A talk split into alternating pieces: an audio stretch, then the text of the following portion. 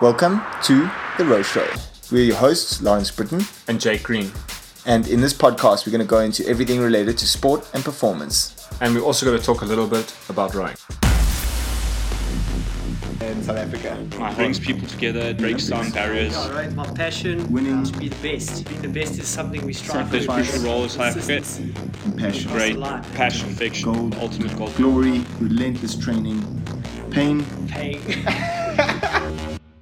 Hello, ladies and gents, and welcome to another banging episode of The Row Show. As always, it's myself, Lawrence Brittain, and with me, It's Jake Green, and we're really excited today. We're bringing you some uh, uh, uh, interview and a discussion that we had with a, rower from Ireland, one Philip Doyle, and uh, we had a really awesome chat. And I think interesting insight into you know his life and his journey. And I think Philip has uh, you know had a very unique, is a bit unlike um, other people's, and also you know balancing that with being a medical um, a medical doctor you know it's just it's really interesting because i think most rowers out there they don't have that you know that kind of level of commitment to do both and yeah i think huge name in the rowing scene what him and ronan have been doing in the double over the last couple years has been has been wild and definitely a huge combination look forward through going to the future For sure, for sure. And you know, like as you say, he was uh, you know, he's such a phenomenal athlete, but he had a very difficult time and he's kind of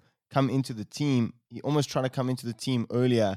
Things didn't go his way. The team then started to evolve, started to change, you know, maybe through the the success of the of the lightweights from uh, 2016. And then he kind of got that opportunity, and then I think uh, things rocketed very quickly for him. So it was it was uh, really really cool to chat to him, and I think the the listeners are going to love this episode, and also just the speed at which he went from being like not sure if he was going to take rowing very seriously and and loving his medical uh, career to like full on into rowing and you know looking for for the top spots at the games. And then obviously it was pretty sad when uh, you know we have to deal with the the piece of of him not doing so so well at the games but that's part of the game and i think uh, he he explains it really well and i think we get into that and hopefully we see him in uh, in paris on the on the top of the podium. Yeah and obviously it's it's a tough time for you know for him and his his stage but like you said you know that's part of the the insight into these the careers that all these athletes have that we we chat to and and you guys listen to and i think it's a, it's obviously always important to listen to what you know what happened and what they take from it and then like philip is obviously such a good example and you know the explains what happened and and and you know how what he took away from it is just it's just really interesting to to chat about that and also we had a bonus bit towards the end of our interview where we took the opportunity of chatting to uh, Philip to play a pronunciation game with many different Gaelic names from Ireland. It's uh, it's quite a nice little mini game that Lawrence and I tried our best to to dive into. And if you haven't noticed, uh, I'm sh- absolutely shocking at names. I barely, I just tiptoe around names all the time and let uh, let Jake tackle the the big ones. He's uh, a little more versed in the in the English arts, but uh, uh, the names are really tricky. So this is quite a funny uh, game for us to play. And besides that, Jake, I also wanted to chat to you before we get going on your experience at Piediluco. I know the weather was wild, and you rode in nine minutes in the in the single scull. T- Yeah, tell us what it was like racing internationally in the Mhm. single. You know, we there's there's not many people that we you know we've had a, few really good scullers on the show, but coming firsthand from uh, the man himself, what's it like? No, it was awesome, and just for everyone that's not aware of Piediluco, it's a it's a quite a it's quite a big uh, regional regatta in, in Italy, and a lot of um, big nations will send crews there. So the Romanians and the Italians are always at that regatta, and that's why I think we as a team always go there. Is because of the you know on the men's side, I can say that like when you look at the men's pair and the four, which is what we generally compete in. The you know the Romanians and Italians have got really good standard fours, and we always find good competition. But yeah, this time round, I mean, the men's single is always a good event. They were, I think there were about 29 entries in the, the men's single. And yeah, I mean, there were some big names. Uh, the biggest one, obviously, being Stefanos Ntouskos from Greece, the Olympic champion who was racing at Piediluco. So, you know, it's a, it's a big regatta with some serious names. And yeah, the racing itself, I had a lot of fun. It was an awesome experience. I was extremely nervous and, uh, you know, I was quite worried that I was going to get absolutely wrecked, but it didn't. It, it actually went pretty well. Um, the weather was wild. You know, I I'm, I uh, got through the the heat on the first um, the first set of racing, and I was basically just one of the guys that just managed to get through the waves. And then I raced the B final for the first day racing, won the B final, and again, basically was the one oak that caught the least amount of crabs and didn't fall in. And yeah, I mean, the second day of racing, I managed to beat Mindaugas Griskonis in the heat to go through to the A final. Had a good crack in the A final and then just blew up in chunks in the second half of the race. You're not going to get a lot of opportunities to race the Olympic champion in the single scull. And he was right next to me in the lane. So I thought I'd just kind of go out and get a taste of what it's what the, the the pace is like and just ride the lightning for as long as I could. And I got to about 1,300 meters and I was tickets. But yeah, it was an awesome experience. And yes, I can't tell you how good it was to be racing again. And it's just kind of you know, just as soon as I finished racing Piediluco, I was like, fuck, I can't wait to race the, you know, the next World Cup, go home and do some racing locally. So, I mean, it was an awesome, awesome regatta. And we always have good results there, like you know, Lawrence. For sure. And it's such a cool regatta. I was very jealous actually. That's the the one of the the first times like since the the games where I've just been watching rowing and just been like, wow man, that's I could I could be there. I could be back on the water. So really, really cool. And that got me on back on the ergo. I did a few a few sessions. They they hurt like hell, and uh, you know my body's not uh, ready for that kind of pain. But Jake, now that you're back, tell us what's happening for your season.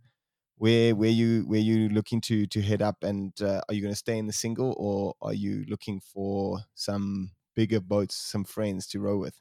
Well, you know, I actually really had a, a in-depth discussion with uh, my coach yet, so I can't really give anything away. Okay. But um, more than likely, you will see me rowing in uh, you know a bit of a bigger a bigger boat next time I'm out. Like I think I explained earlier, I, I was racing in the single for the first half of the season, or for the beginning. But yeah, I've also had a bit of a span in the works. So I picked up a COVID infection and I had a small injury after Piediluco. So I've had a little bit of a rocky road getting back on track. But Lawrence, you know plenty about that. yeah, injuries. Uh, co- I'm still COVID free. Not once have I had COVID. I don't believe that. There's no way that once, you have gone Jake. through this I've COVID golden, free. Dude, I've been golden. You know, I picked up everything else, oh. but uh, but COVID seems yeah. to have eluded me, which I'm quite happy about. Okay, um, I think just uh, the the little bit of housekeeping for us uh, before we get going. Just huge shout out to our patrons. You guys are absolute legends thanks for sending us questions. Thanks for engaging with us when we um, when we're having the the interviews and some of you guys coming on listening live to the episodes have been really really cool. And then we always have a good chat afterwards when the the, the guest leaves. And then we always chat about uh, our discussion what the episode was like. And uh, yeah really really cool. So a huge shout out to Jess as well. She's uh, been our number one fan, and it's really, really cool to to have that interaction with the people that are, are enjoying the show. So yeah, and if you're not on Patreon, uh, you can go over there and have a look and see what uh, what we what we offer. Um, but otherwise, just keep enjoying the show. Tell your friends about it, and uh, yeah, just share it. Help us help us grow that little bit bigger. Sweet, enjoy.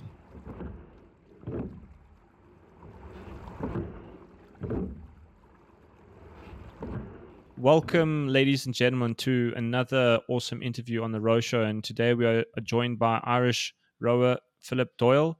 Philip, thanks so much for for taking some of your time and, and coming on the show. No, thanks for having us, guys. It's really enjoyable process, I'd say. Yeah, awesome.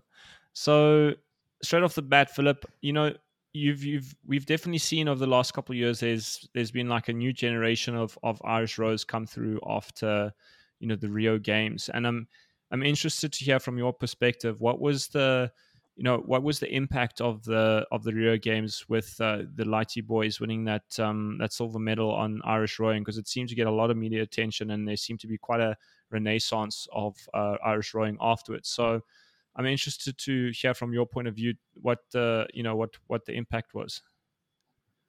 Yeah, I think it was obviously great to see the guys doing so well. Um, you know, you you turned up and you'd raced against them for ages, and I think you know they'd come eleventh in the World Championships the year before, and then just through the year just went up, up, up, up, up, and just started winning medals and doing well. And then I think it was in Brandenburg in Germany when they think they'd taken the European title, and then everyone was like, oh "My God, they're pretty good."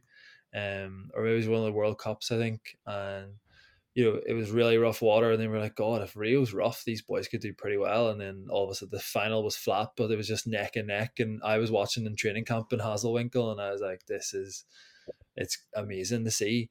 But in kind of like contradictory to like them causing the re- renaissance. Yeah, the year afterwards there was like a hundred more people at the like national trials, but nothing really happened that year. 2017 in Sarasota, there was two heavyweight men in a pair that year, um, and they're no longer with the program. Um, they they left the next year, uh, and I don't think that really went well. And the sweep program never they were in a pair, and it never really took off. Um, the lightweights like just got stronger and stronger with Fintan and his twin brother coming in. Um, and you know that program was always self-managed, really to the side by Dominic Casey, um, and we had a guy in charge at the time, Morten Espersen, from Denmark, and I was kind of in college and I did world unis that year and was doing a bit of sculling on my own, and then um there, there genuinely wasn't really anything still anything happening like there wasn't really that fire lit in the program at that stage uh, and then along came uh, this high performance director switch from Morten into this this guy called Antonio. I'm not even going to try a surname, Martin Ganelli or something. No, it's like Mario, Mario Giovanni. I probably butchered that. Um, I, I, I, I can't even spell it on my phone. And um, but like he came in and kind of just indoctrinated this new Italian program. Um, and he was kind of like, yo, like heavyweights are doing nothing here. You're not really stepping up since the I think there's a men's heavyweight four went to Beijing in 2008, and they were like, you, guys have really kind of slacked off. And at this stage, there wasn't really anyone under six minutes uh, on the on the ergo. There wasn't like there was no real physiology. There was no real base. Um, and he kind of stepped in at the end of Sarasota in 2017 after the World Champs. And then that was 2018 whenever I was trialing. Um, and then there was myself and uh, Ronan and there was two other guys at the end of a trial sort of around easter time that year and they sat us down in a room and they were like do, do you want to make something happen here? We're like but it's a centralized program. We were all all over the place at this stage and they were like yo you need to move down. You need to commit. You need to start the program. It's an italian program. We're going to do all these pieces. We're going to do all this mileage. It's going to be hard on your body. You know but you need to you need to really give it like buy into it. And at that stage i was like ah, I don't really want to be a rower. Thanks very much. All best. Um, and a few other guys were like, no, yeah, we might do it, we might not. But eventually, we all kind of came together and we were like, look, we'll give it a go. I was like, we'll go in the double, and the other two boys would go in the pair to the World Cup three in Lucerne in 2018. Um, and then the guy I row with, Ronan, said, nah, here, I want to go to the national championships in a single and win the senior scull. Um, and national championships in Ireland is huge. Like it's what people work towards, and a lot of clubs will actually try and tear you away from joining the national team to try and perform and win national championships. Like I had a coach whenever I first went to my first trial uh, in like 2016, and he was like, "What are you doing? They're just going to use you. Don't bother with the national team. Like go to Henley, go to let's win Irish champs." And I'm like, I don't understand where this logic is coming from. Mm. Like, because I was so new to rowing, I was like, why would I not try and make the, the team? I don't know, but um, it ended up that I went in the single into the 2018 uh, World Cup, and then I was due to start work in August that year, um, and Plovdiv World Champs were coming up, and the coach, I don't know how, like, convinced me to manage to take a, a break from starting work and start late and go on the double with Ronan to the World Championships in 2018. And then that kind of sparked everything. And even then, coming into 2019, you know, it was just me and Ronan and the heavyweight men. So it's only now that that the kind of the, the heavyweight men side of things is starting to come along. We had a mm. under 23 men's four who did quite well. He went to a few senior events. Um, they're a little bit off in the senior pace, but you know, they're starting to really pick up and their physiology is getting better. And um, there's a lot more people joining in and buying in and centralizing to Cork and that sort of stuff. But it's the girls that sort of really sparked off and really took off. But it was kind of only in like 2019 that that kind of happened as well. So I don't like. I know your question was how did the lads spark a rejuvenation or a renaissance, but I yeah. I can't see a link. Um, for heavyweight rowing anyway, like there was no true renaissance off the back of 2016. The boys did great they did amazing out of it. And um, but I feel like it there was a lag of about two years before there was a, a real movement towards the heavyweight side starting to pick up. I mean, even for us, because we had the lightweights win in, in 2012, and you know we have had like a slow, and it's not like I mean we're not talking like an immediate shift straight away into um, kind of just going from cool one crew wins and then everyone can uh, can go and and and then the, the team or the team triples or something. It's just like a slow. It's kind of like one crew just shows the the the like the rest of the country that it's possible, that it's mm. that you can go and do it, and that it's not it's not like I don't know, it's not out outrageous to think that you can stand on the on the podium and then that just that little bit of belief only has to convince, you know, four or five people and then suddenly your team is, you know, starting to grow and starting to to look for for more speed and and then there's and then that just brings in more athletes. And I mean, I think we've seen it the most with New Zealand. They've they, you know, from uh, 2000 when um Rob Waddell won the scull and they just kind of slowly, slowly built, built, built until they, you know, the powerhouses they are today. Hmm. Yeah, no, I agree. Like the boys winning the medals was a like it showed everyone that it could be done. But and in the trials, you know, you knew if you were on the prognostics like close to the boys, you're going to do well. So I suppose it definitely give like a lot more crews confidence through the trialing process, and it probably gave coaches a lot more confidence in sending people to events because they had that you know they had that target of you if you're one percent or two percent off the boys, you know, you're you're probably in the you know coming into an A final or you're going to be competitive for that that A final place, and it gives them yeah. a lot more confidence to invest and spend time on on you as, as rowers. Um, but it was the real it was actually the the changeover in in the performance director mm. that that really because you know I was I actually emailed um, at the end of our fourth year in, in, in college, we all head off for six weeks and do a, an elective placement. Um, and I, I was planning on going overseas, which would have taken me away from rowing. And I emailed the high performance director at the time, and I was like, any like you know, I was top of the trials, top of the heavyweight men. You know, wasn't wasn't close to the boys, but wasn't that far away either. Um, and I was like, is there anything going to happen here? Like, you know, I'm I'm doing trials every night, like every month. I'm top on the ergo. I'm this. I'm that. I was like, "Are we going anywhere?" And he was like, "No, we we won't be sending you to anything this year. Like, we don't even want you to relocate to Cork." And I was like, "Right, sweet." So then I I left and spent three months away that summer, and came back the next year in 2018 to a new performance director.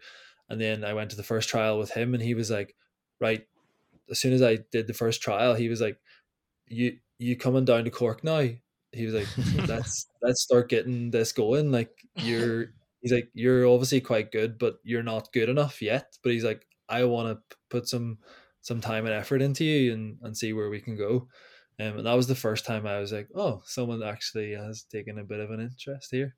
Yeah. But yeah, like like you said, the boys showed that if we were close to them in prognostics and we could have a confidence that we knew we would be able to build boat speed from that and we could be competitive at that elite level. So the boys did give a lot of people confidence, yeah. And Philip, just going back, I mean, you, you mentioned earlier just getting in the double with Ronan. I, I wanted to like dig into that a little bit because, um, you know, it was. I mean, if you look at your results, it's immediately apparent that there was there was obviously something quite special about the combination between you and Ronan because, I mean, you you made uh, the B final world champs, um, and then the next year the third World Cup and at World Champs you uh, placed second. So chat to us a little bit about the um, like how how it how it worked getting in the double with Ronan and maybe when you when did you guys start to realize that wait hang on a minute we actually have we got something we got some real speed here because I mean also the men's double if we're being honest is probably one of the more competitive events on the on the rowing calendar. So it's not an easy event to break into. You have a lot of established crews. So it, it was it's really exciting to see you guys go from 2018 and then um, into the competitive crew that you that you were since then. Yeah, and like I said, that first competition that we were going to test the crew out, um, Ronan decided to go for the the the scull back at the national champs, and then I went in the scull, and I, I wasn't that com- that competitive. You know, I think I placed in the C final. Um, I was quick to the one k. Um, but there's there's always that second one that comes. Um, yeah. I end like I I think I, I I gave enough of a showing that the coaches were like, okay, we have a rough we have a rough project here, but we want to see the double. Um, and the reason was there was one of the trials where we literally they threw us together and they sent us out against the two boys, um, Paul and Gary. Um, and we took off and we were leading them to the 1500 and the, I think one of us caught a crab or you know lost lost an oar and then the boys caught level with us and then they pulled through us in the last couple hundred meters. And we were the, within a percent of them then overall on the ta- or within a percent and a half I think and the the lads were rubbing their hands together and they were doing all this and I was like what's wrong with you? We lost. And they were like yeah but look what you did. And we were like we don't really see it. Um but we've we had two very different rowing styles. I like a low stroke rate like I do my steady state at 18 19 like Ron does his at 21 22 he thinks that you know time on the slide is time wasted. So I had to get used to racing at like 37 38 39 down the track in his in his in like a even in the sculls like we were starting to push the rate and the double we were like sticking it up above 40 sometimes and I was like my god this is this is hard work. Like I'm, I'm getting yeah. no recovery time but I think where we really noticed the the potential in the boat was at, in Plovdiv.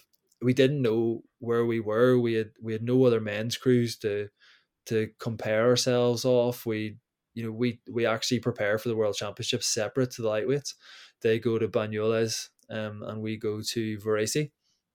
Uh, and so it, we didn't really know. Um, and it was genuinely in the the heat in Plovdiv when it was us versus New Zealand. And I was like, oh my God, they were world champions last year. Like, shh, mm. don't that. um, and I was like, you know, Drysdale was rigging up a quad beside us. And I was like, oh, he's so close. Yeah, like I was genuinely yeah, like a like a fanboy um, just yeah. enjoying myself and having a great time. And then we just took off off the start, and whatever the Italian program does for lactate build or whatever, we, we were like, they were, I think they did like a 601 that day. They were going for a world's best time because the conditions in Plovdiv were rapid. Um, and I remember being side by side with like the Greeks at one stage at like 700 meters and just pulling through them. And just like, I was like, oh, this is cool.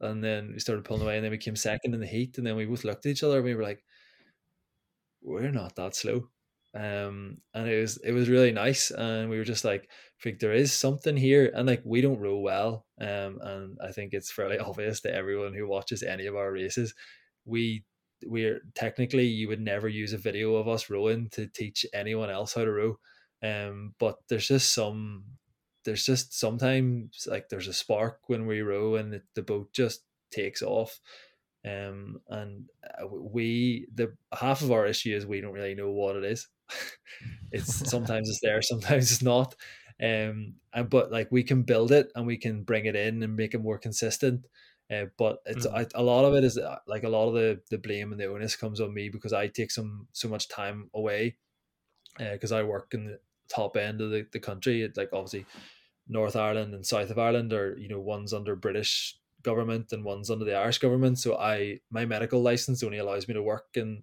in the UK and the British government, um, and I I can't yet work in the South um because mm. of whatever way the licensing works. So until like at that point in 2019 especially i had to go back to work after the world champs um and you know rowing there's only one competitive season there's you know it's all loaded towards that summer racing schedule and uh, I went back to work and then before 2019 we had come back in we did the Europeans didn't go great. I think we just lost out to the French in the semi-final and making that, that A final position and that really killed us because we were beaten in the sprint and you know we took that really hard. Um, and then we came back then for the World Cup too and we sort of sat down we looked at each other and we were like man I'm not doing this B final anymore. Like it it's it's hard to miss out in a sprint. And I know obviously like that's not possible. Some like especially in such a competitive boat class, you're gonna mm. be in a B final sometimes because you know you could end up with five A finalists in a semi final.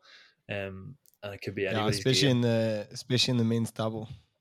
Yeah, like there's so many. T- I think it was like France who beat us out that time, and I was like, you know, they were they weren't having a great year that year, but you know, the year before they were on fire, and we were just like, you know, it is what it is. But then we sat down and we were like, look, Olympic qualification, this is where we got to go. But at that stage, I think for the Europeans, we'd only been back together for about six or seven weeks, um, and I was, I was like getting back into the physiology, getting back into the feeling, starting to like build that little like uh, whatever je ne sais quoi, whatever the hell we had, and uh, it just started coming then towards the end of 2019, and that's where we started getting a lot more momentum, building the boat speed, and um, yeah. So to answer your question, I have no idea.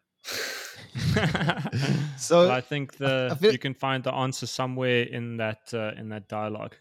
yeah, Yeah. I feel like the it's a good time to discuss the. I mean, you're becoming a doctor and having to balance uh, being a doctor and and rowing because there's uh, there's not many people that manage to to hold any job, let alone uh, a doctor. I think who else, Jake? We've spoken to Gevvie Stone. Gevvie Stone. Um, I think uh, I think that's about it. No, there was one uh, more doctor, come but I from can't a- remember. Oh, dude, can't can't get it off the top of my head. yeah. Good I job, listened Philip. to I'm- Gevvie's. I listened to Gevvie's episode. It was good. Yeah. The, Yeah. the thing with Gevvie is that she's very lucky. Um, her job in America is kind of she can put it on hold, whereas where I, well, I don't know if, if she can or, or what how difficult it is for her. But whenever I ask for more time off, I kind of get a nah. You're you have to come back. You have to give us a minimum of this amount of time, and then you can go again. Um, because I think Gevvie's a bit further on the process than I am, and Yeah. she's a bit more qualified, so she can take longer chunks away, um, from work. So that's where I'm kind of where I have the noose around my neck is um I'm just I'm like so far down the pecking order, um I can't I I'm sort of stuck with that sort of side of things, but I've never really had more than eight months in a row of like you know full time training before having to go back out for a minimum of four to eight months. Um, and I think I know like you probably chat about COVID, but um, that's why I think 2020 was like that was the longest run we'd ever had together. Coming through 2019 World Champs and then starting to build again Mm. uh, and then it obviously it, like whenever that came I, I i couldn't just stay in row full time for another year and a, and a half or a year and four months so then that took us apart for eight months at that stage um so that was another like like yeah okay people were we all of the irish team was able to keep training and it was really good and like but it just wasn't possible for me to stay with them um because i kind of got yanked back in and it's hard to make a decision between like I didn't row before I started studying medicine so medicine has always been first. So to me Yeah. like rowing is second medicine's first but like rowing kind of does take precedent because I can be a doctor until I'm 70 but I'm probably not going to be at the world champs when I'm in my late like when I'm 70 um but I think it's that hard balance, isn't it? You've got to. Everyone obviously has passions and hobbies in in their life, um, and I think everyone probably has this. You know, has some kind of decision to be made between between something they love and another thing they love. You know, you've got you've got to make a sacrifice somewhere. Yeah, I mean it's it's obviously it's uh for for for you it's quite a a, a unique um uh, a unique place to be with balancing the you know being a doctor and rowing. Because I also for me you know they, they the doc being a doctor is you know you have sort of a responsibility towards the um towards the rest of your your society whatever. So it, it it's it's a different kind of um it's a different kind of job to to balance. Um, and then chat to us, Philip. Obviously, going into 2020, the big thing that hit was was COVID, and I'm sure for you that must have literally turned your world upside down. And I mean, it's it must have been you know going from training in in that year and then going into lockdown, and I'm sure the the responsibilities you must have had uh, with being a doctor must have been quite quite something.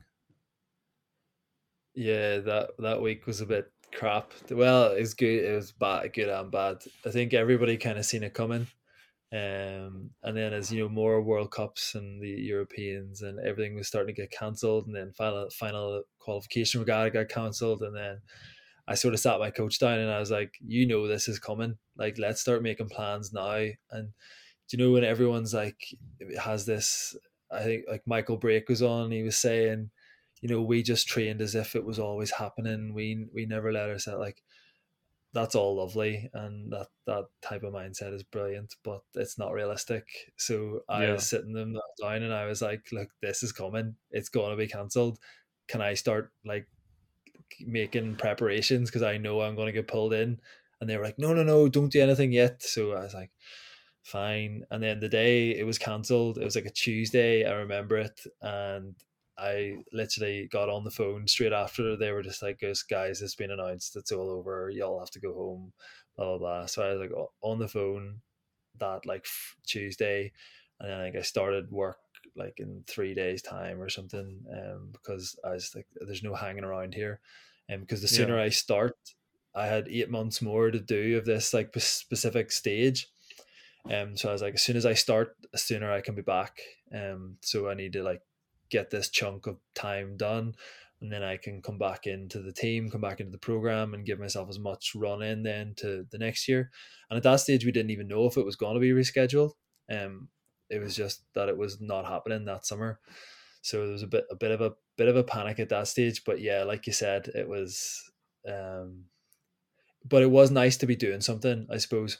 Mm. I'm not a I'm not a sitting around kind of person, um, and I I actually think it would have been harder to keep training at that time, um, and then just sitting around during the day, and and and not feeling like, you know, you were really able to affect things in between, and I think that would have been a lot harder as well, um, but yeah, like work actually like made that time period a lot easier because even though it was like tough and things like you still felt like you were you were you were doing something positive and i suppose yeah the sessions took a hit. And there's sometimes when you're on four like working four nights in a row and you don't like you don't sleep then you know you can't do a long session on the air. You don't have the mentality Yeah. for it. So there was a lot of a lot of watching netflix on the stationary bike a lot of like trying to do silly like like vlogs and trying to be as interactive with social media as possible because not for like oh look at me but more for like if I if I put this out there it has to be good you know it has people have to think that I'm doing loads or you know it kind of kept me accountable too. Um so I was like oh if if I'm because you can you can just get shut in on yourself as well can't you? And then you you can take a self day or take a day off or whatever whereas if you're if you're thinking to yourself you know oh today I'll I'll I'll look if if this goes well I'll fire this up or I'll try this challenge or I'll try that challenge you know it keeps you engaged outside of things when you're quite isolated as well which I'm sure a lot of people felt and was was very difficult at the time Yeah. Yeah.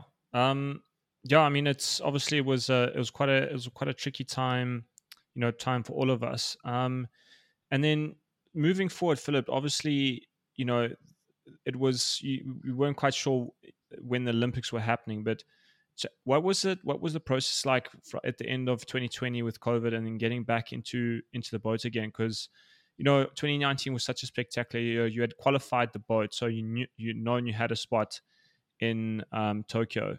So chat to us about getting back into the boat and getting that combination going with Ronan and moving, you know, moving towards the the Olympic Games. Yeah. Well, the we had the boat had a spot.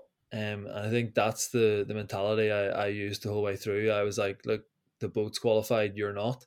So you can't take you can't take this easy. You need to keep keep the volume up and keep keep the intensity going.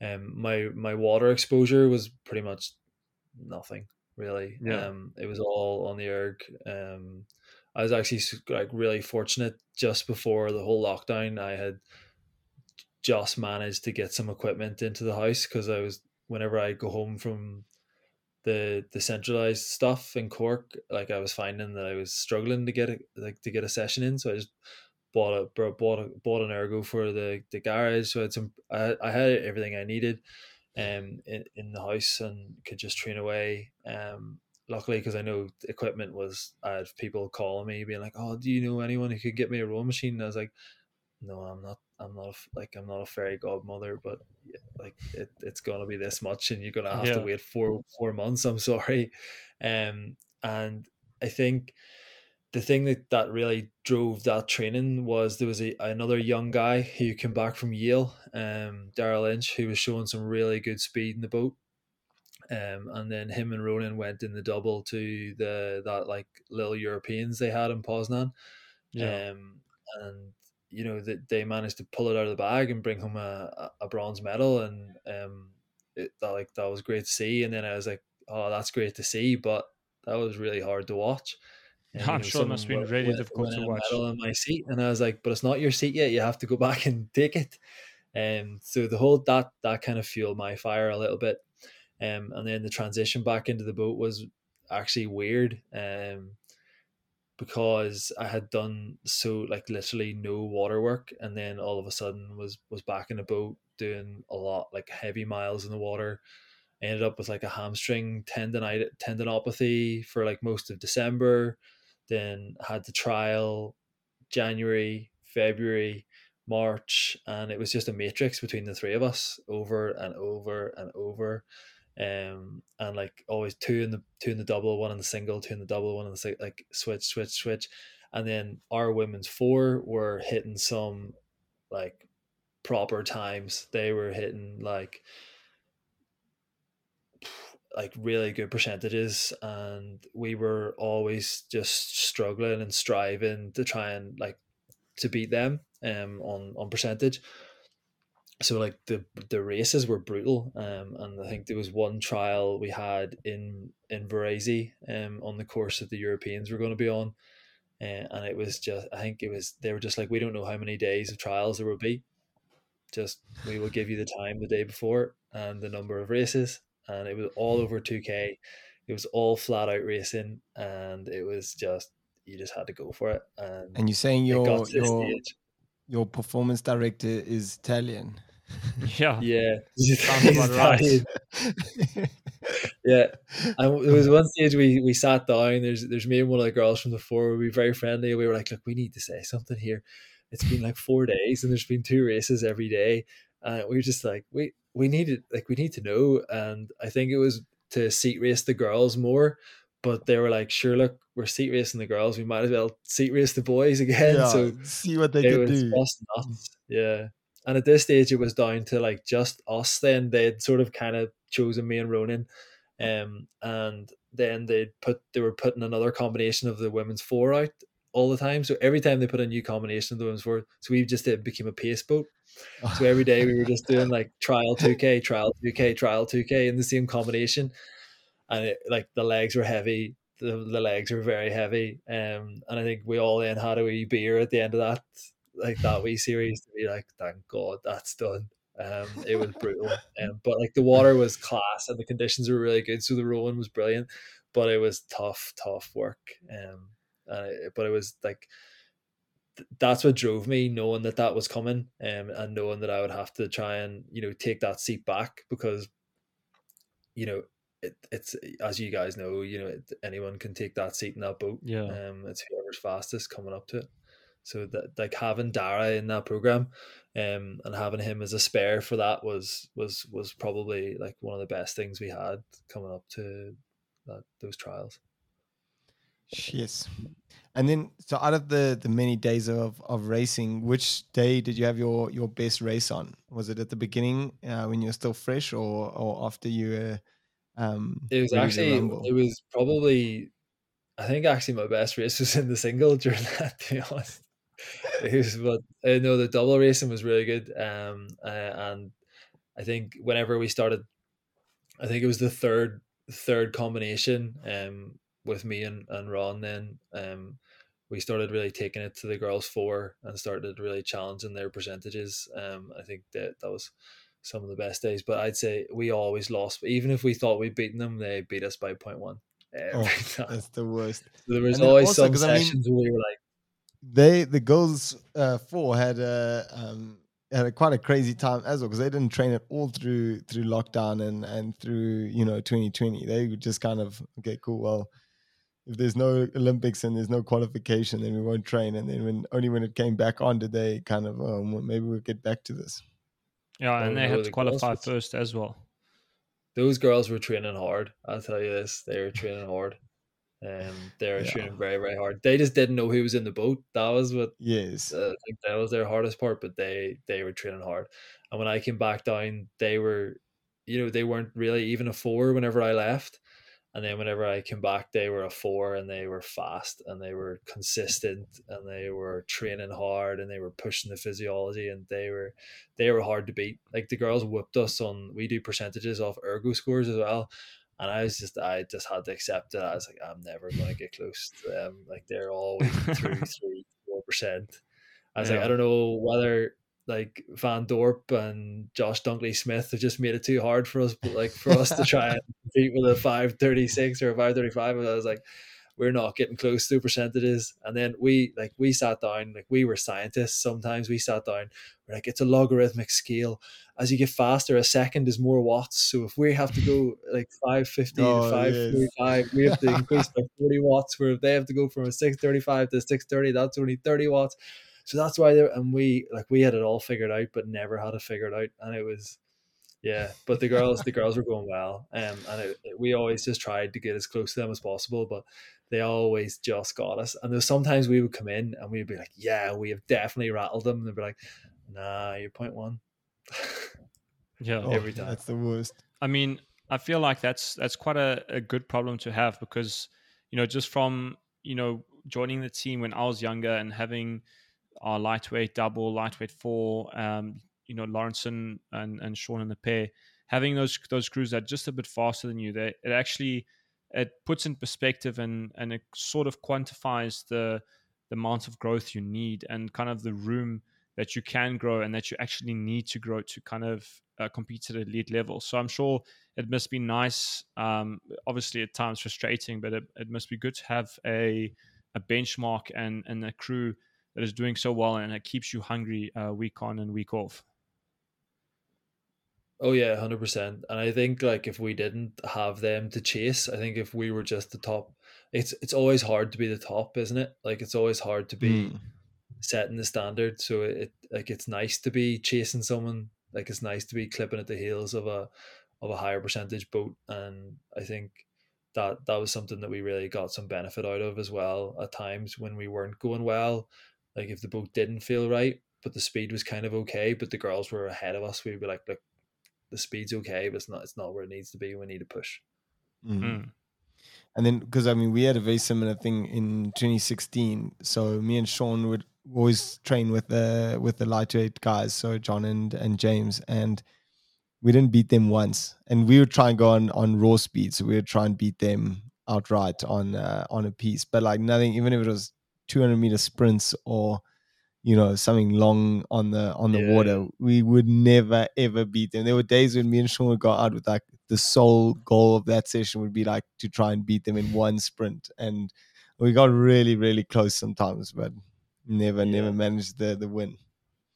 But it keeps you that that keeps you Yeah. hungry and keeps you pushing a wee bit. Like it's good. It's good. It's good. No, for sure. And I, I also find it so difficult to, you know, at the end of the day, you got to go overseas and you're going to be racing against other professionals and you're going to be in in races where it's literally going to be so brutal and it's so difficult to kind of simulate an environment where you are getting tested um, psychologically and physically to that sort of level. And I, I feel like if you can somehow develop an environment at home where you can kind of put yourself in those situations that to a certain degree mimic what you will find in overseas racing.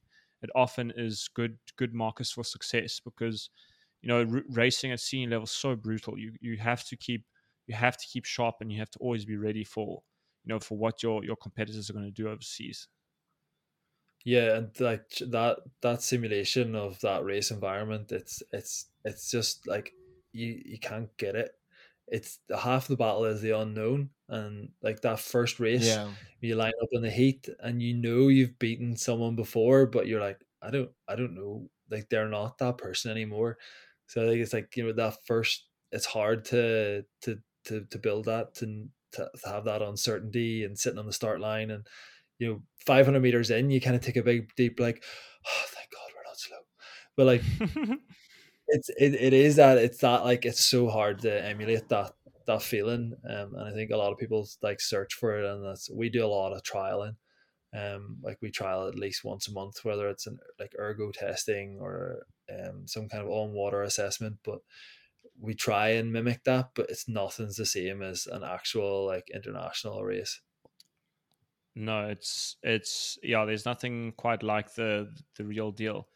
Um, and and you, and you know, Philip, going into you know 2021, you guys get to you know the second World Cup, and um, I know you you obviously found some good speed, and uh, maybe you know Europeans wasn't quite where you wanted to be, but the you know that World Cup in in 2021 was phenomenal. I mean, you had a very strong heat, very strong uh, semi final, and then that I remember actually watching that the final race of the the men's double at that World Cup. That that race there that you guys had against the Chinese was phenomenal, and I'm sure you know that that again must have been a massive confidence boost I'm sure with with you after the the COVID pandemic that disrupted things and and making it into the boat and having to race against the the women's four, there there must have been some sort of uh, an element of doubt that have, have you still got what you had in 2019 with all the disruptions that, that have ha- that have happened, and you guys must have come off that that World Cup with you know a lot of confidence and belief.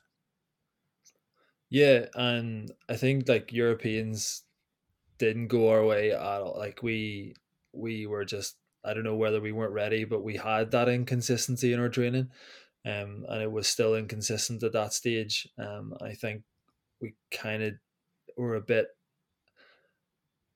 I don't know. We just we weren't ready for for what we had to do at that time, um, and I think, like that, like we said, that heat in the Europeans, I, there was a boat ahead of us, and I was like, "Oh, who's that?" And then at the 1K, I was like, oh, they're still ahead of us. Oh, we'll just, we'll come through them now. And then I was like, they're still ahead of us. It's like 500 meters to go. And then I like was like, we need to go now. So we did this almighty sprint and then just missed out. And then I was like, crap, we're in a rep later on today. Mm-hmm. And then, you know, like that two two races in one day after a hard race, and then our semi final the next morning, and you know the semi finals in the in the, in the doubles are, are like four, four, everyone could probably go through on the right day. Yeah, um, and I was just like, it was just. And we went into that B final, and I was furious. I was angry, and I'm pretty sure I, I I just was like, right, if we don't win this, I'm quitting. and, yeah, so we ended up winning the B final. I think we only won it in the sprint, but I wasn't like I was just furious the whole way down that track. I was like, I hate this place. I hate Italy. I hate everything. I hate this. I hate rowing. Um, and then I went on the phone to my mother that night, um, and she essentially like my mom does not agree with rowing full time at all. It's, it's not a real job to her. She's real old school Irish mom, and she was she rang me up and she was like, I you're not quitting that job of yours to come seventh. She was like, you better win a medal at the next one, otherwise you're done. so, technically, I had to, we had to do well in, in Lucerne, um, because otherwise I would have had to quit or else leave leave my family. But uh, no, we swapped. See, they drive a very high standard, hey. Oh, you wouldn't believe. Yeah. Um, but we swapped me into the stroke seat um, just to give Ron Ronan a break. Um, because I think the inconsistency in our training was we were just trying to put our finger on where it was coming from. So I think he wanted a break to jump in the bow seat and you know just follow for a while and and and take a little bit of the stress off. And then the speed just like took up, um, and we were far more we were a lot more competitive in training. Um, and at that stage, we had the ladies with us because we were staying in Italy before just driving up to to Switzerland. Um, and we had the ladies with us, uh, and they um, sorry for some reason it's just started downloading Excel.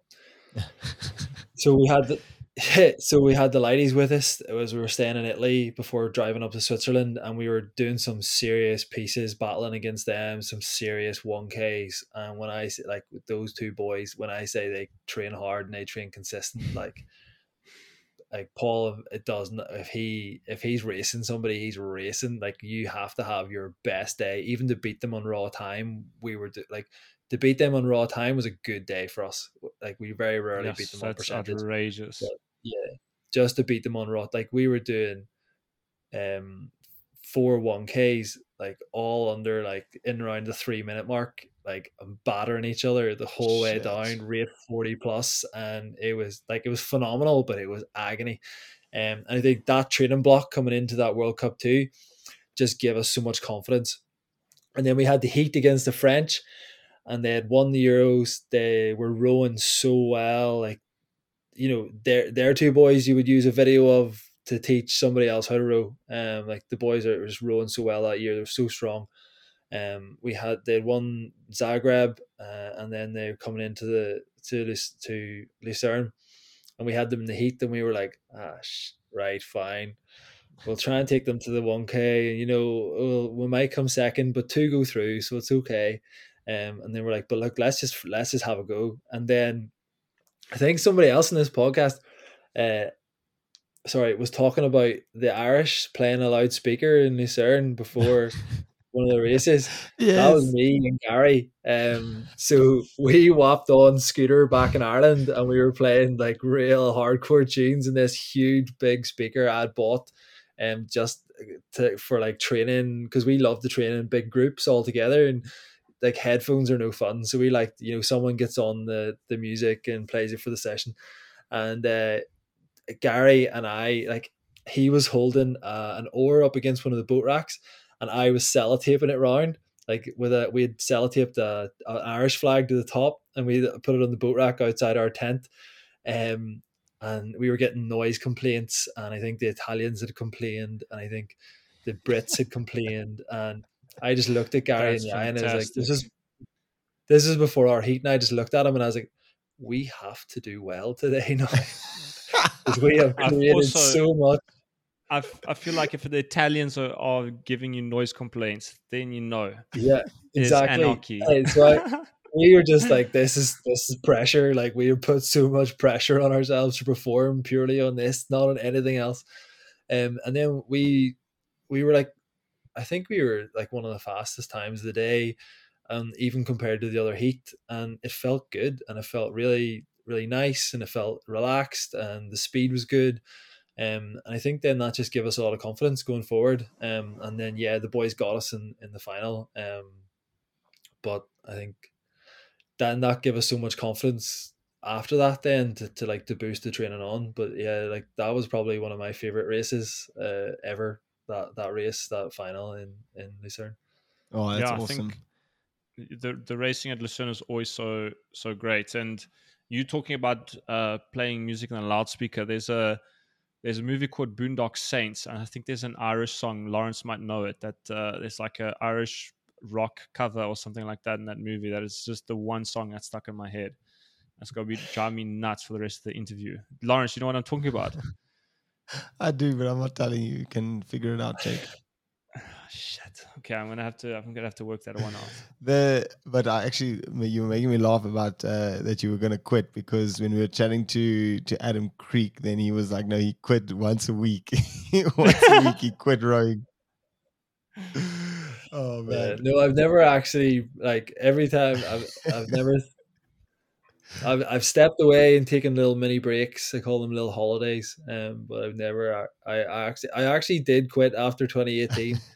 um, because I was I genuinely was like I don't want to be a rower. I've got work to do. Um, and then my the coach our coach at the time um was ringing me like once a week being like have you actually quit are you serious and i was like yeah and he was so after like three months of doing like just going to the gym i found myself on the erg for like 30 minutes before doing weights every day and then i was and then after a while i was like doing 12k then i was doing 16 then i was doing 20 and then i was like oh i'm i'm pretty much just rolling i might as well just go back um like it was enjoyable again and then i was like "Fuck, i'll just i'll figure it out don't worry so i ended up then figuring it out Sure. Um, and then obviously Philip moving towards the Olympics, uh, it was obviously not your not your year, and, and it was a bit of a disappointment. But you know, it's it's just I think it's a you know it's a good example of how brutal sport can be, and you know when when everything seems to be going your way, you know it's, things might not actually end up being um, being so. And you know, just now that you've had some time to reflect and stuff, I'm just you know what what are the kind of sort of the lessons that you've taken away from you know racing at the Olympics because obviously it was a it was disappointing for you and Ronan to you know, come away with a, a B final finish at the Olympics. But, um, you know, in such a difficult um, event. And I remember actually distinctly watching your heat against, um, I think it was New Zealand. Um, who else was in it? Poland and Switzerland. I remember looking at that heat, and my, you, you, I think you were on the first day of racing. I couldn't believe the the heat that you guys had to race. So I, I know it was a difficult a difficult regatta, but you know I think there's there's always hard lessons learned in these in these sort of things. That at the end of the day tend to make people faster. So I'm I'm interested to hear about your experience and your takeaway from from Tokyo. Yeah, I think the the Olympics just really exposed myself and Ronan um for you know our technical flaws um and like how much improvement we need to make technically you know we're we're racers we're aggressive we're we we rate high we we sprint hard we we don't have amazing physiology but we we know how to like hit that hit that line early and, and hold it and, and be confident through it. Um, and I think Tokyo just swept the swept the rug from underneath our feet um, big time.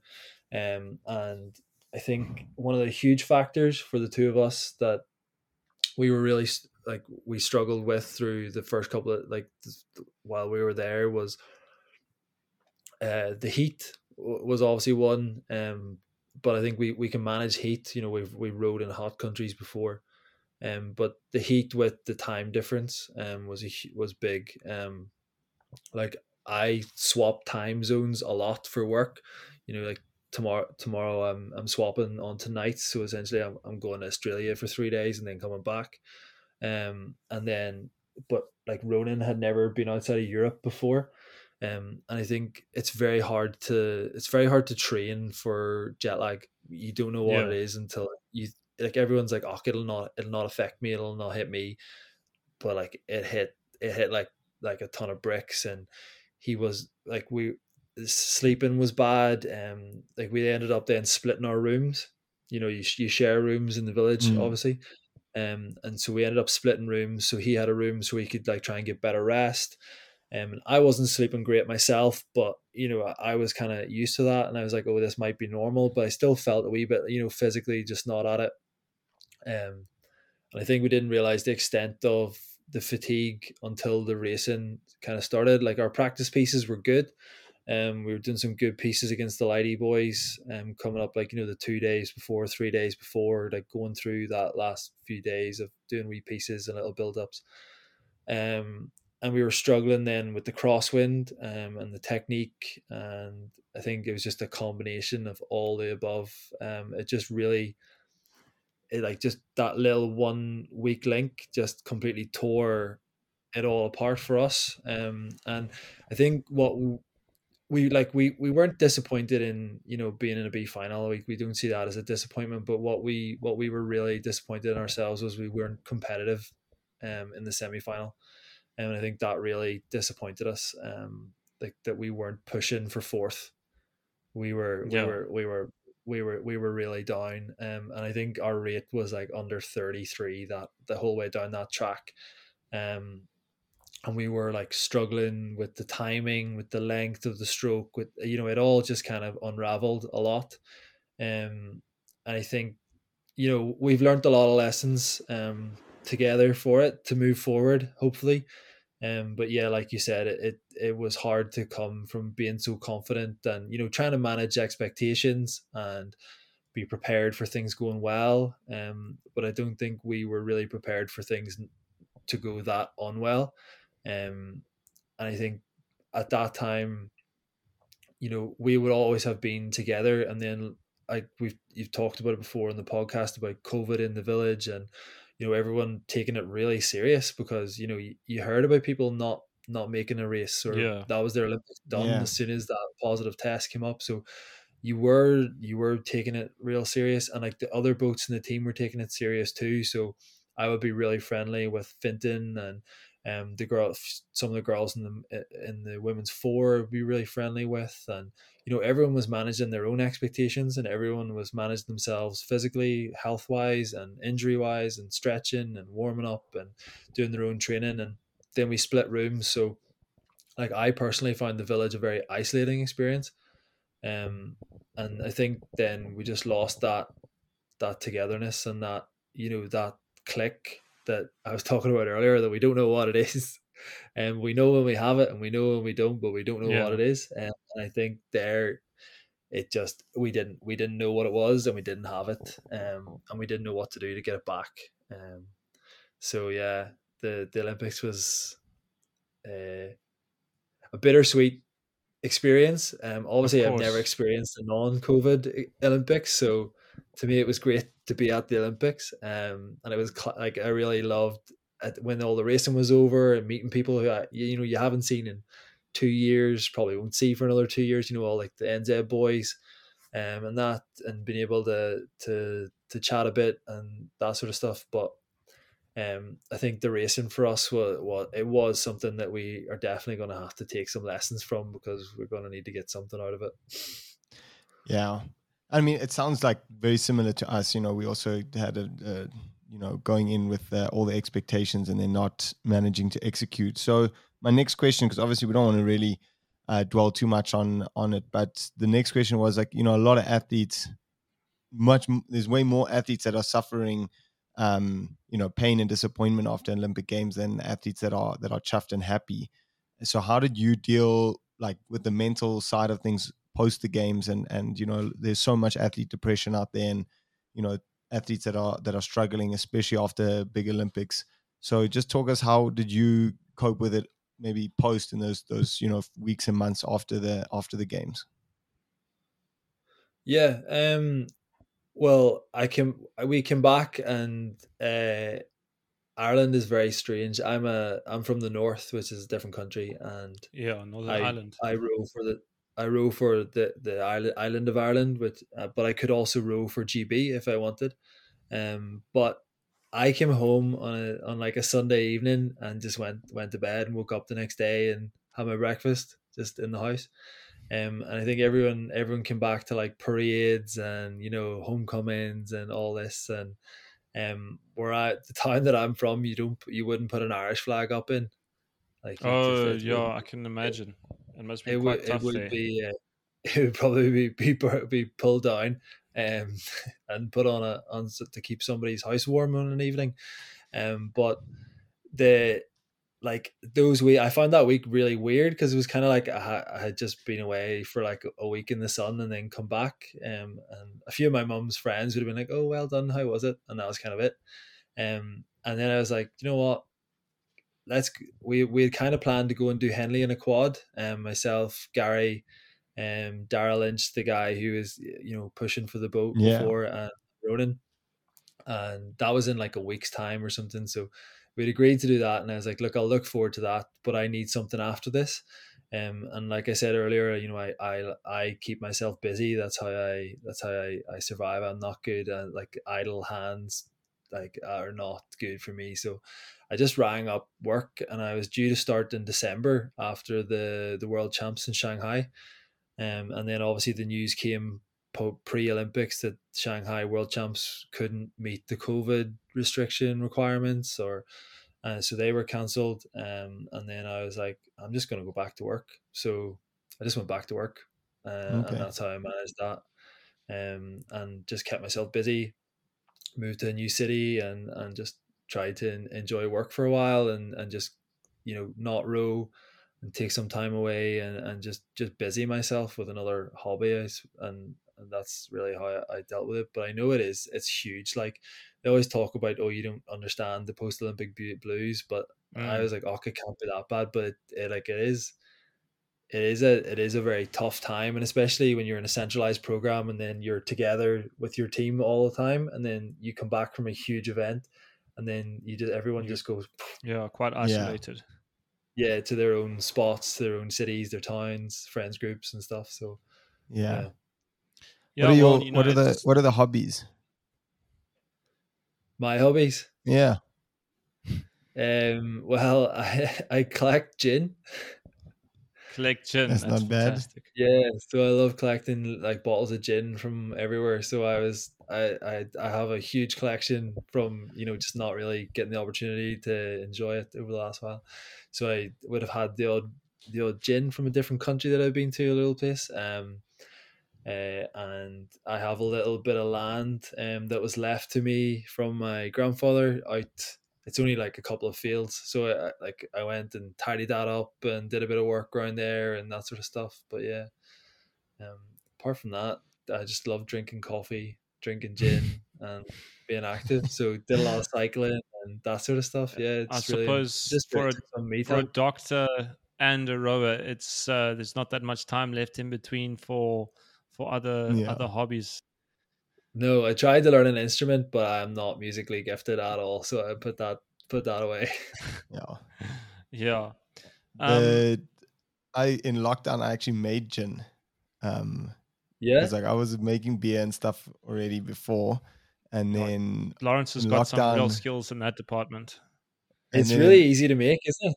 Yeah, it was pretty easy, and then also because there was no there was no alcohol sales in South Africa for ages, so people were going crazy, and then I was Yeah, just making liters and liters of it, so that was not too bad.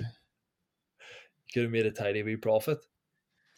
I sold a bit, but I won't disclose the income. Oh, Out fantastic. that part out. Yeah. So, um, Philip, I thought, considering that we've got you on St. Patrick's Day, which was actually completely coincidental, I decided it would be a pretty cool idea to play a, a a small little, a small little game to kind of uh, end end the interview off just before our quick fire questions. And you know, obviously, Ireland is is known for um, the Gaelic language, and uh, you know some of the names out there are quite difficult to pronounce. So I thought I'd I'd put a challenge out for Lawrence and I to to try and pronounce some of the the names from Ireland and see see if we we even come close with you to judge. Well, here I might not know them either. Well, it's going to be them, interesting. I. I learned French and German in school. I didn't learn it. Like I, Aifric Keogh from the women's four was trying to teach me Irish when I we we we lived together for a bit of time, and I'm not good. Like banya is milk, and that's all I know. Oh, I know Okay. those ones. That's okay. I, I posted them there on the chat, so I th- I thought we got to go one and one and see and see how we end up. But do you know Those- them, Jake? yeah. How do you do you not know them? I Lawrence, don't worry about me. I think you should just worry about yourself. Okay, so we'll go through the. So they're all names, Jake, or they just words. No, those. No, no, no. Those are all names that I found. Okay. Maybe I don't know how, how popular. Do, do those do those make sense there, Philip? Yeah, they're they're all they're all names. Yeah.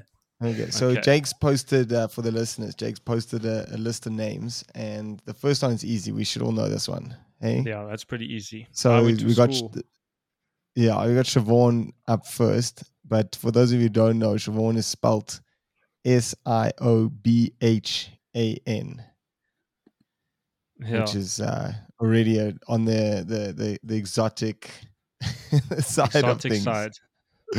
So Jake, do you know the the next one that you got? Do you want to spell it out Okay. and then and then try and listen? Philip, and do you do you recognize that that next name? Yeah, he Yeah, said he yeah, got yeah. them all. He said he knows Ah, them all. yes. Yeah. yeah. Okay. Um. Oh boy, Philip, you're adding some more to the list here. Fantastic. Yeah, I that's would one go. That I, that's I would that's go one I can't straight- spell, but I can. Okay, don't worry. We'll we'll we'll attempt it. I'll say maybe I'll just go with Chloe. No, I'm gonna go with Cloda. Cloda. I, it's gonna have it's gonna have a silent. So the, the, the name is spelled C L I O D H N A. It's Cl- Kleina. What? Nina. Kleiner. Kleina, I suppose yeah. because I suppose the the B and the the D are they're the silent letters. Yeah, the D, the D and the H are kind of they're not really there. Okay. They're, they kind of throw those in just to distract you. Yeah. All right, the next one. Um, also, I don't even know if it's a if it's a male or female name, which which kind of helps. so the top guessing a bit. line, the top line are all female, and the last one is is female, but the three beforehand are male. But then I suppose nowadays they can be either. Okay. We well, I 100% know another name on this list, but I'll go ahead and, and go with uh, um, Blonnie is the next name. That's not gonna be right. So the next one is B L A T H N A I D. Um, I actually don't even know where to start. Lawrence, put yourself out there. It's like I don't even know. It's Don't like- think about it. Just read it and don't say the letters that you don't need to say. oh, so like Blath Blathney. Blonde. What? Leonard. Blonde. Get out of here. No, not that wasn't even Philip. That was the worst advice I've ever gotten. oh man. Okay. Uh, the next The one, next one is easy, Marianne. Marianne. I'm gonna go with Maureen. Yeah, it's Maureen.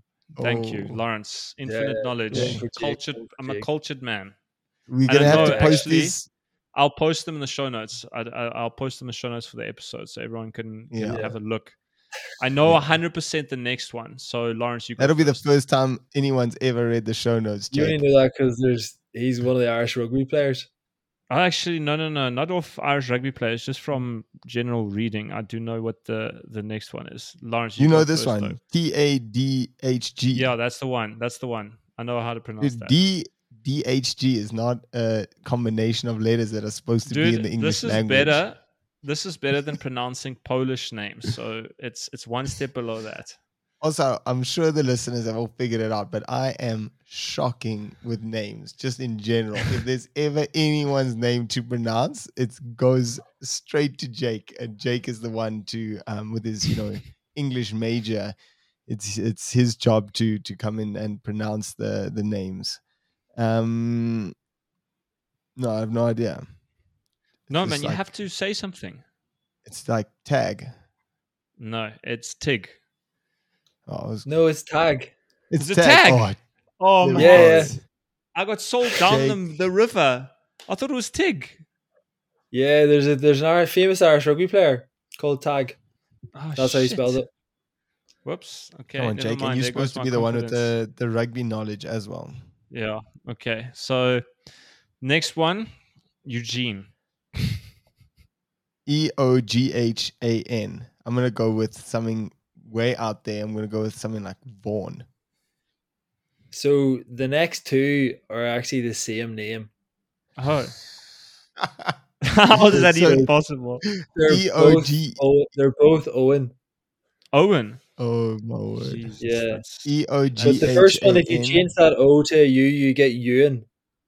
I But the, it is Owen. Okay. Okay. Well, I will skip the we'll skip the second spelling of Owen, and we'll take Philip's suggestion for the last one. But I, I'll go with the next one and say that's Miva.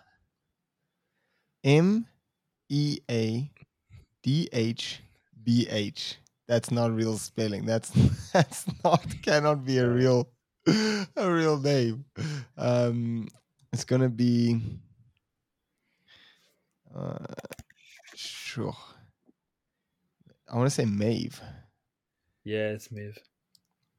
Jake, I'm a natural. Well, both close though. They're natural. Both pretty close.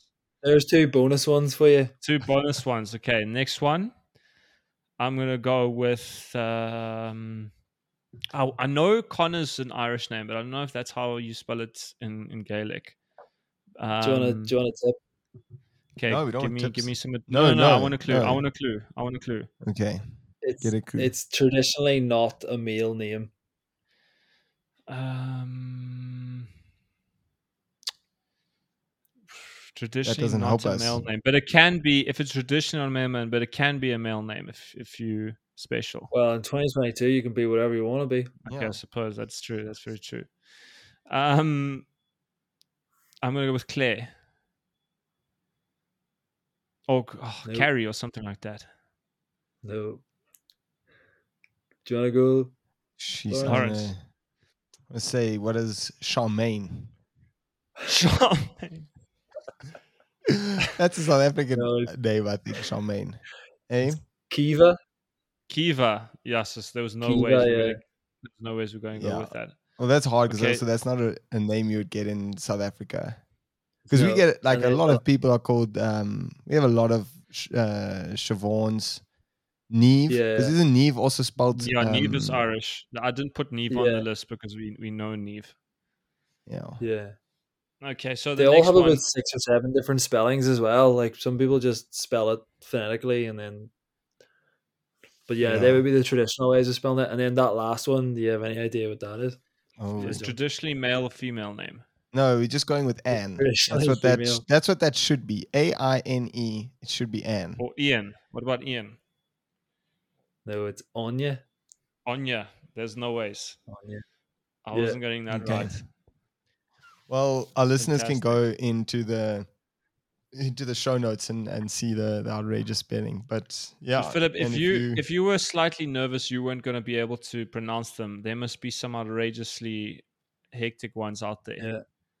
Well, I'm I'm working in a children's ward at the minute, and there's sometimes I walk in and I'm like, "Is it?"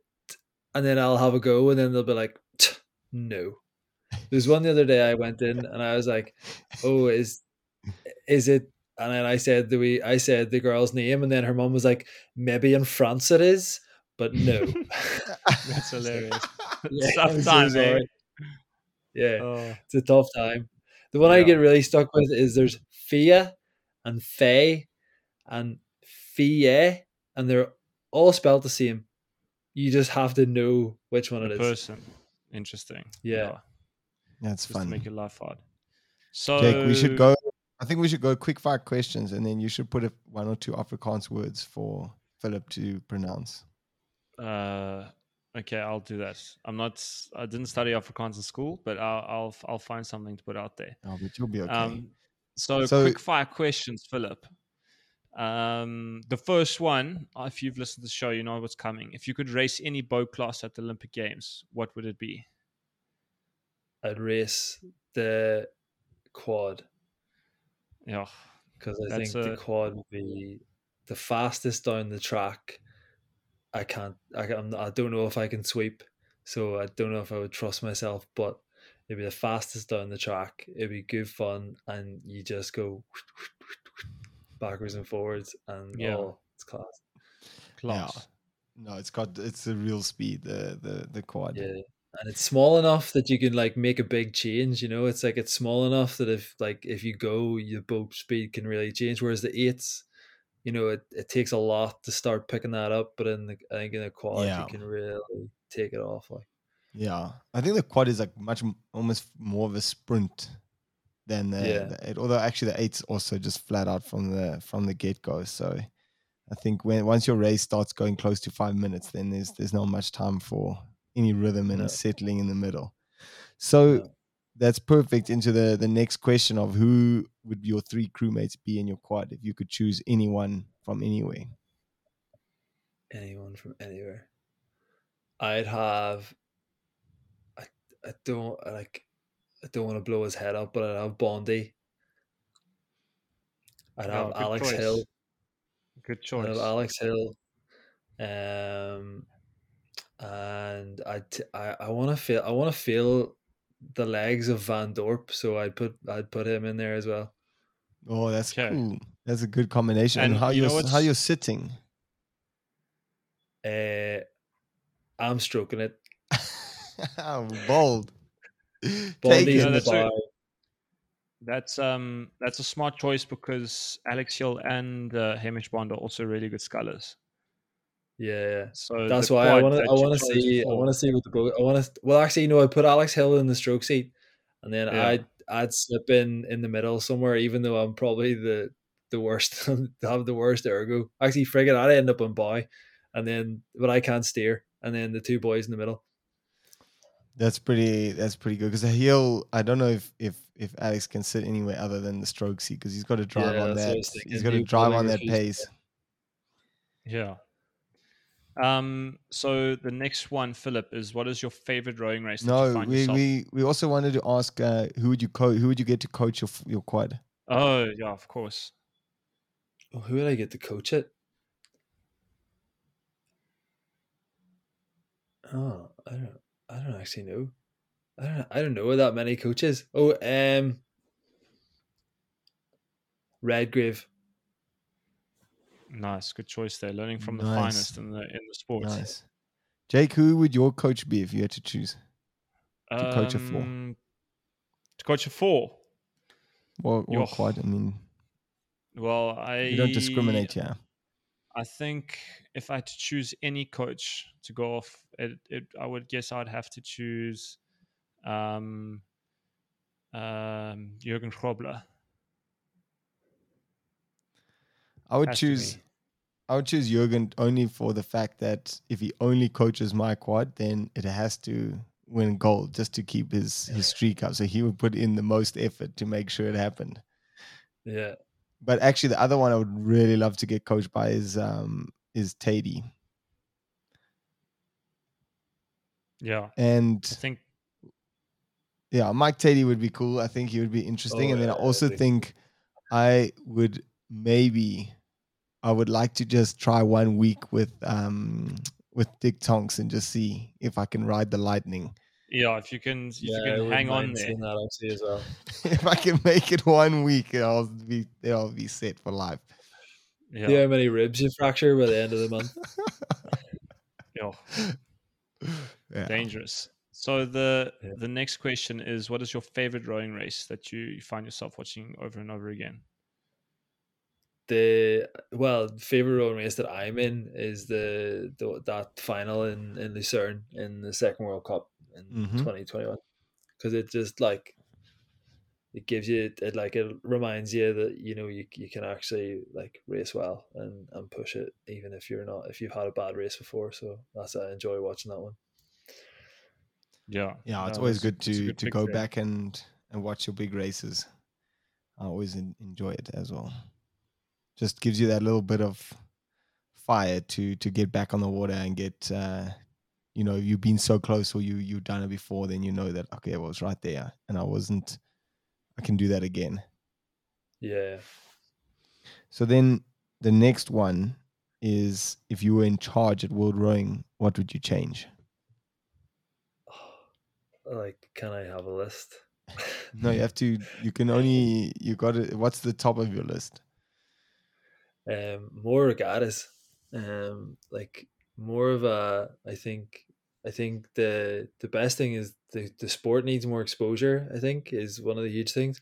And obviously you can do that so many way, so many ways but i think they need to have you know more there needs to be like more like three three three races four races in a year is you know for an entire year of training is for me it's not enough. I want to i want to race more i want more opportunities i want to see more locations.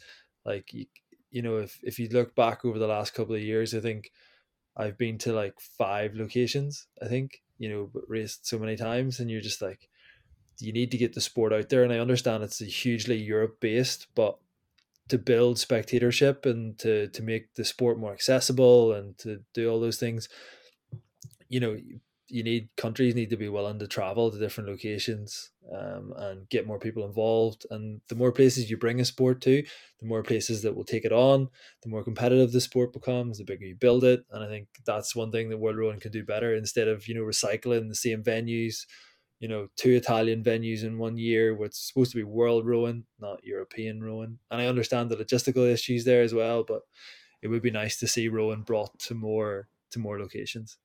Mm. Nicely Definitely. put. I think there's Mm. always, you know, this is probably one of our favorite questions to ask because I feel like there's there's a lot that uh, there's a lot of innovation and I feel like there there's a lot of room for innovation in the sport. Yeah. Yeah. So the next one, Philip, this is this is the big one. Is if you um, what is your your 2,000 meter PB on the on the ergo machine? It's not great. Like it's five forty nine. 549. Yo, I don't know. Oh, it's going terrible. off there with yeah. It's um, you know, I think that's that's pretty res- respectable considering. And we do indeed. I don't know if Lawrence has got it open at the moment. I've got it we're doing- open. you got it. And you, I'll I'll let you do the honors, Lawrence. So, um, Philip, you're just sitting there with a, a good company of uh, Sam Loch from Australia and Brian Volpenheim, who stroked the the American eight. Um, Sam Loch, the boy who the boy who does like the five hundred meters in like one minute and four Yeah. seconds or something. yeah. Jesus. So he has the he has the 500. Uh, yeah, also really quick. Then he has, I think he has the 1K world record, or he had it for for a while. does, yeah.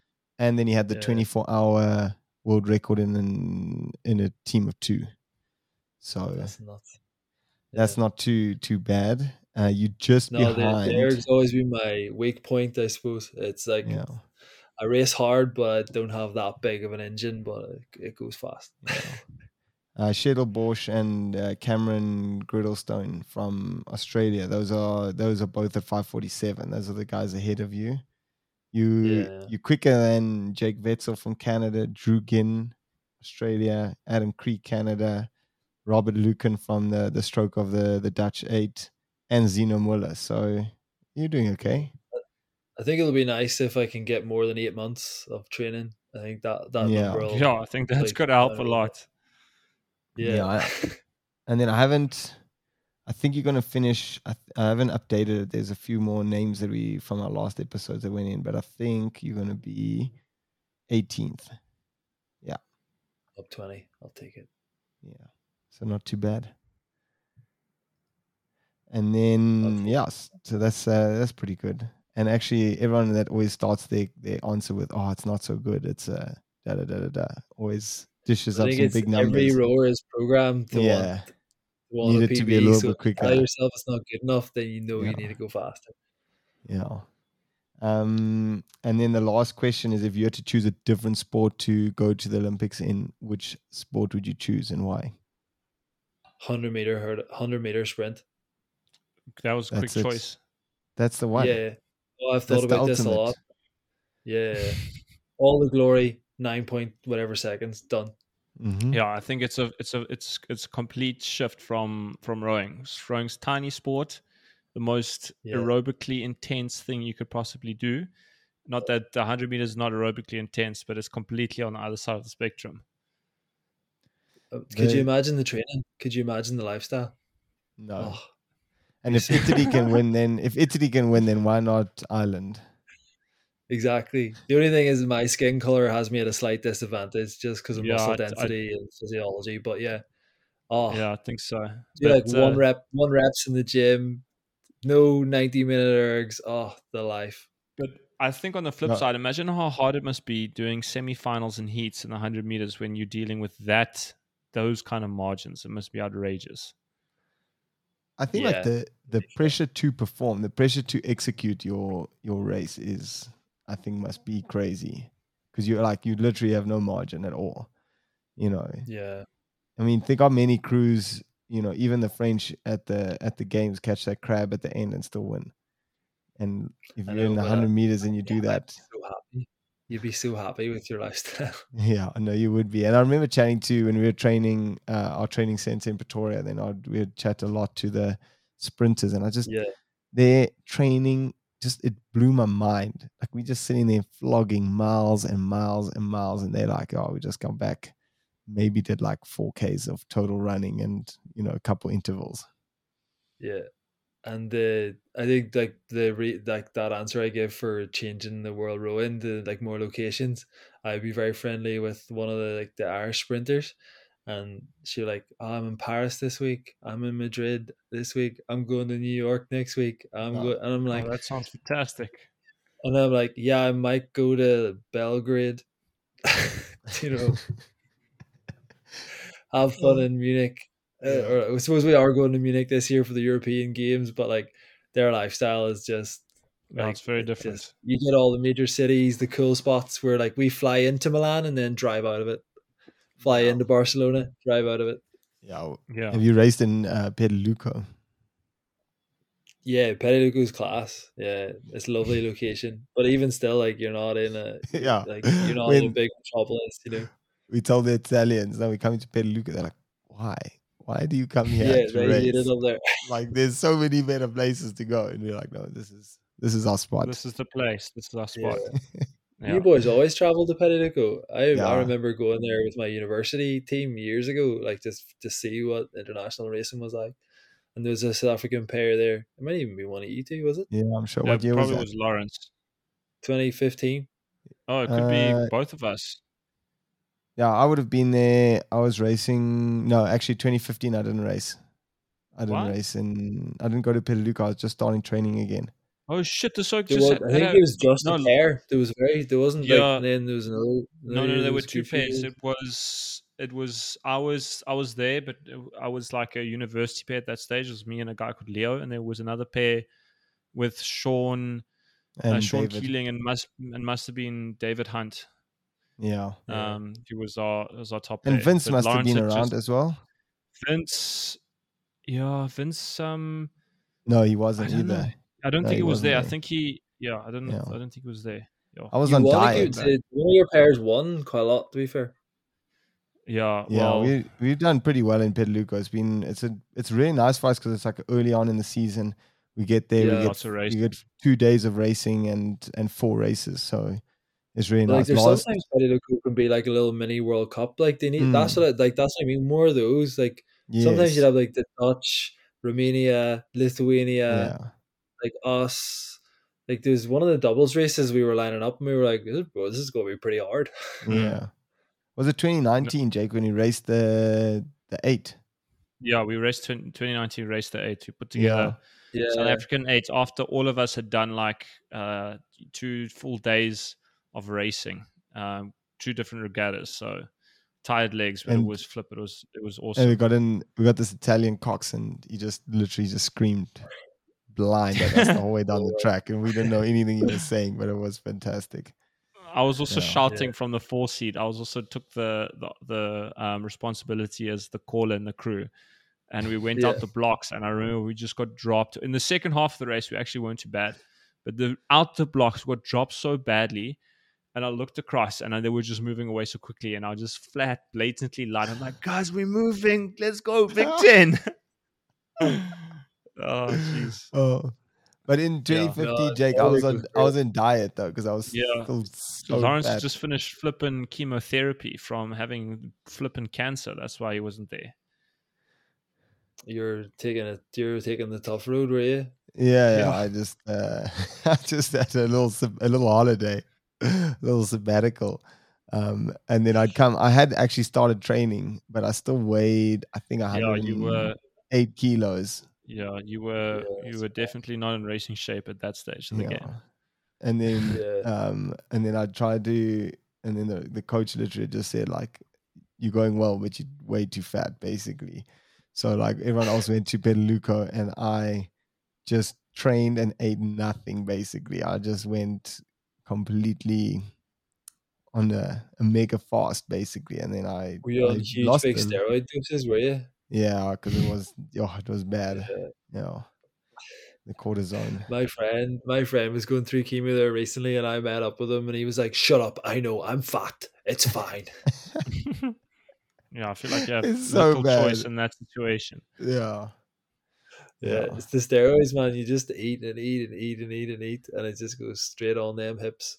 and I was Yeah. doing no like obviously I w- couldn't do any training and I was like getting Yeah. pumped full of the nasty stuff so I was just uh, eating whatever the whatever I wanted and whatever I craved I just smashed in my face and dealt with it later Yeah, that's what you got to do. yeah You got to keep the keep the body fueled. yeah Like, 'Cause I usually race at like 94 around there and then I think I hit 108 or somewhere around there.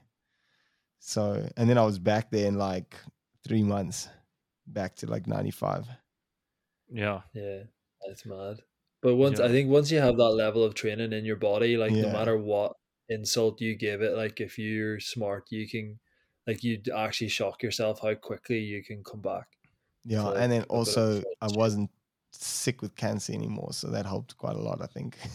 Yeah, yeah, not having cancer is a big plus. yeah, it's a big one. Highly recommend it for a full time rowing career. Shit. Yeah. Oh, no, that's man. that's very Yeah. true. True. Anyway, Philip, it uh, it does bring us to the end of the interview, but I'm going to pop in two names there from lovely South Africa. One's an Afrikaans name, the next one's a Xhosa name. So I'm going to see if you your your um see how you do Okay, there. okay. There we go. The Where do I can you- start and where do I start? The there's the so the they name both, that- they're full names. So they're like, They're uh, so it's a first name and a surname. yeah, but at the end of that word beginning with W, the next name begins That's with L. that's a separate. yeah, that's the a second name. separate That's the second name. That's a second name. That's a that's a Okay, first so name. the and a second last one name. is is the second one is Lunwabo Nyakunde. Not bad. The Lunwabo is correct, but you pronounce the second name Ngonde. Ngonde. Ah, Yeah, you got the click in there. I can't do the. Yeah, it's uh, it catches it catches people. I had to I had to throw it in there, considering that it's one of the. I thought I thought it would be like a, mm, and then the GC would be the click. No, it's that's bit of like a. It's more of like a silent a silent thing. They they three clicks in in Xhosa and they get modified a little bit about what- you know what you're putting before and after it. Okay. Yeah. And then the first one, uh, it looks like it's straightforward, but it's not. Let's see. Jacob van der Uysen? it's way No. more straightforward. You're trying too hard for them. Yeah, I think you're trying way too hard in that that first one. No, the surname is quite tricky. van der Wyssen. It's it's sort of there. It's um Jacobus van de Westhuizen. Yeah, not what I said at all. Yeah, you must Oh, come spend some time in uh, the, the. You must come spend some time if you ever need some, you know, trauma trauma training. You come to South Africa and then you can test out the all the different names we've got out here. Well, until Rowan took over my life, my plan was to come and do a year of A and E trauma specialty training in um in in South Africa. Yeah, Yeah, that would Yeah. be good. plan. Both my parents are doctors, so I'm sure they'll squeeze you in some way.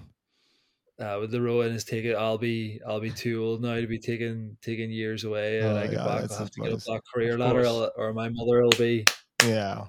Putting you you, yeah, hundred percent. beating my ass.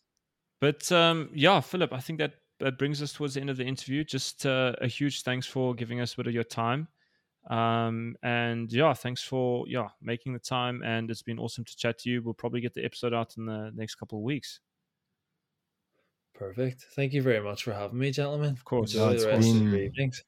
It's been Yeah. really awesome. So yeah, huge thanks. And let me just quickly stop the recording. Yeah.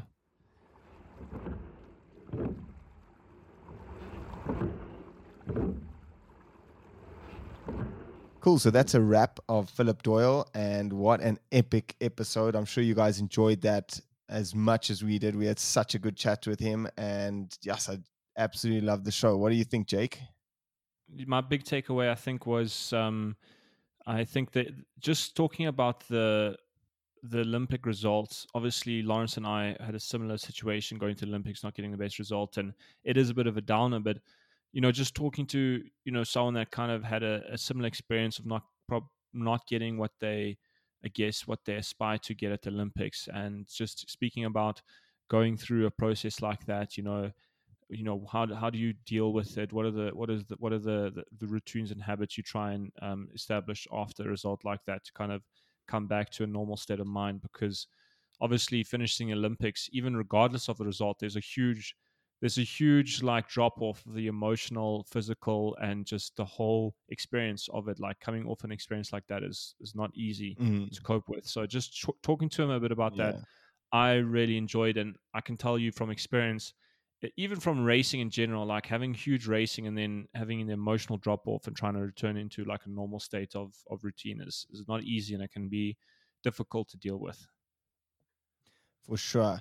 And I think my my best uh, piece of the episode is where we like we were discussing how you know sometimes they nailed it and it just the boat just felt perfect, and then other times they were like slightly off, and then trying to learn what that is and what that what's that what what's causing that and and, and how to make sure that you do that less and less. And I think just the way he uh, Philip was thinking about that really shows that I think they're going to be a phenomenal force in the next uh, the next few years because you know th- those kind of feelings just take time and you know when we chat to athletes you know like the Sinkoviches or athletes that have won for a lot of years I think that element comes quite naturally to them but you know for um for a lot of the the for a lot of athletes I think that's a very difficult thing to to find and that I love that part of the the show I thought that was really really cool so yeah I think that they are going to be a real force in the next cycle. And the double is going to be such an epic event. I think you know it's it's an event that we haven't really like. I don't know. We, we obviously go into it a bit in uh, in some of our episodes, but we don't really go crazy uh, into it in a lot of over the last few years. And I think this next Olympic cycle is going to be on It's the, the top of the list a lot of the time. Yeah. No, I cannot wait Yeah. to see the double. Obviously, the Sinkovic is going into the double. Is um is even you know just having them back is is, is going to be wild. And yeah, like you said, it's just going to be really cool to see because I think you know Philip and, and Ronan are right up there with you know the the fastest doubles in the world, even despite the fact that the Olympics didn't go according to plan. But I think you know besides that, Lawrence, thanks for everyone out there for listening. You guys are a huge, just um, you know, listening to the show, uh, talking about it, sharing it. That makes a huge help to us. And then obviously a special shout out to our patrons that keep the keep the show going, the real the real heart of the show. And you know, you guys are the best, and your support. It kind of uh, it's overwhelming at times to think of the you know the contribution that you guys give. And so if you're interested in Patreon, go ahead over there, have a look at our you know what Mm. we offer for for our Patreon members. And yeah, I think uh, besides that, Lawrence, what else? Yeah. Well, uh, for the patrons, I'm even going to post a little picture of Jake's get up uh, setup, Oh, that uh, ghetto no, setup dude, that he's got rolling. that- Yeah. And uh, and we'll see. You guys will see. I, you'll understand how difficult it is for me to just work with this man. How can I look at this and, and, and record audio? It's uh, it's quite ridiculous. But anyway, guys, thanks for listening, and we're out.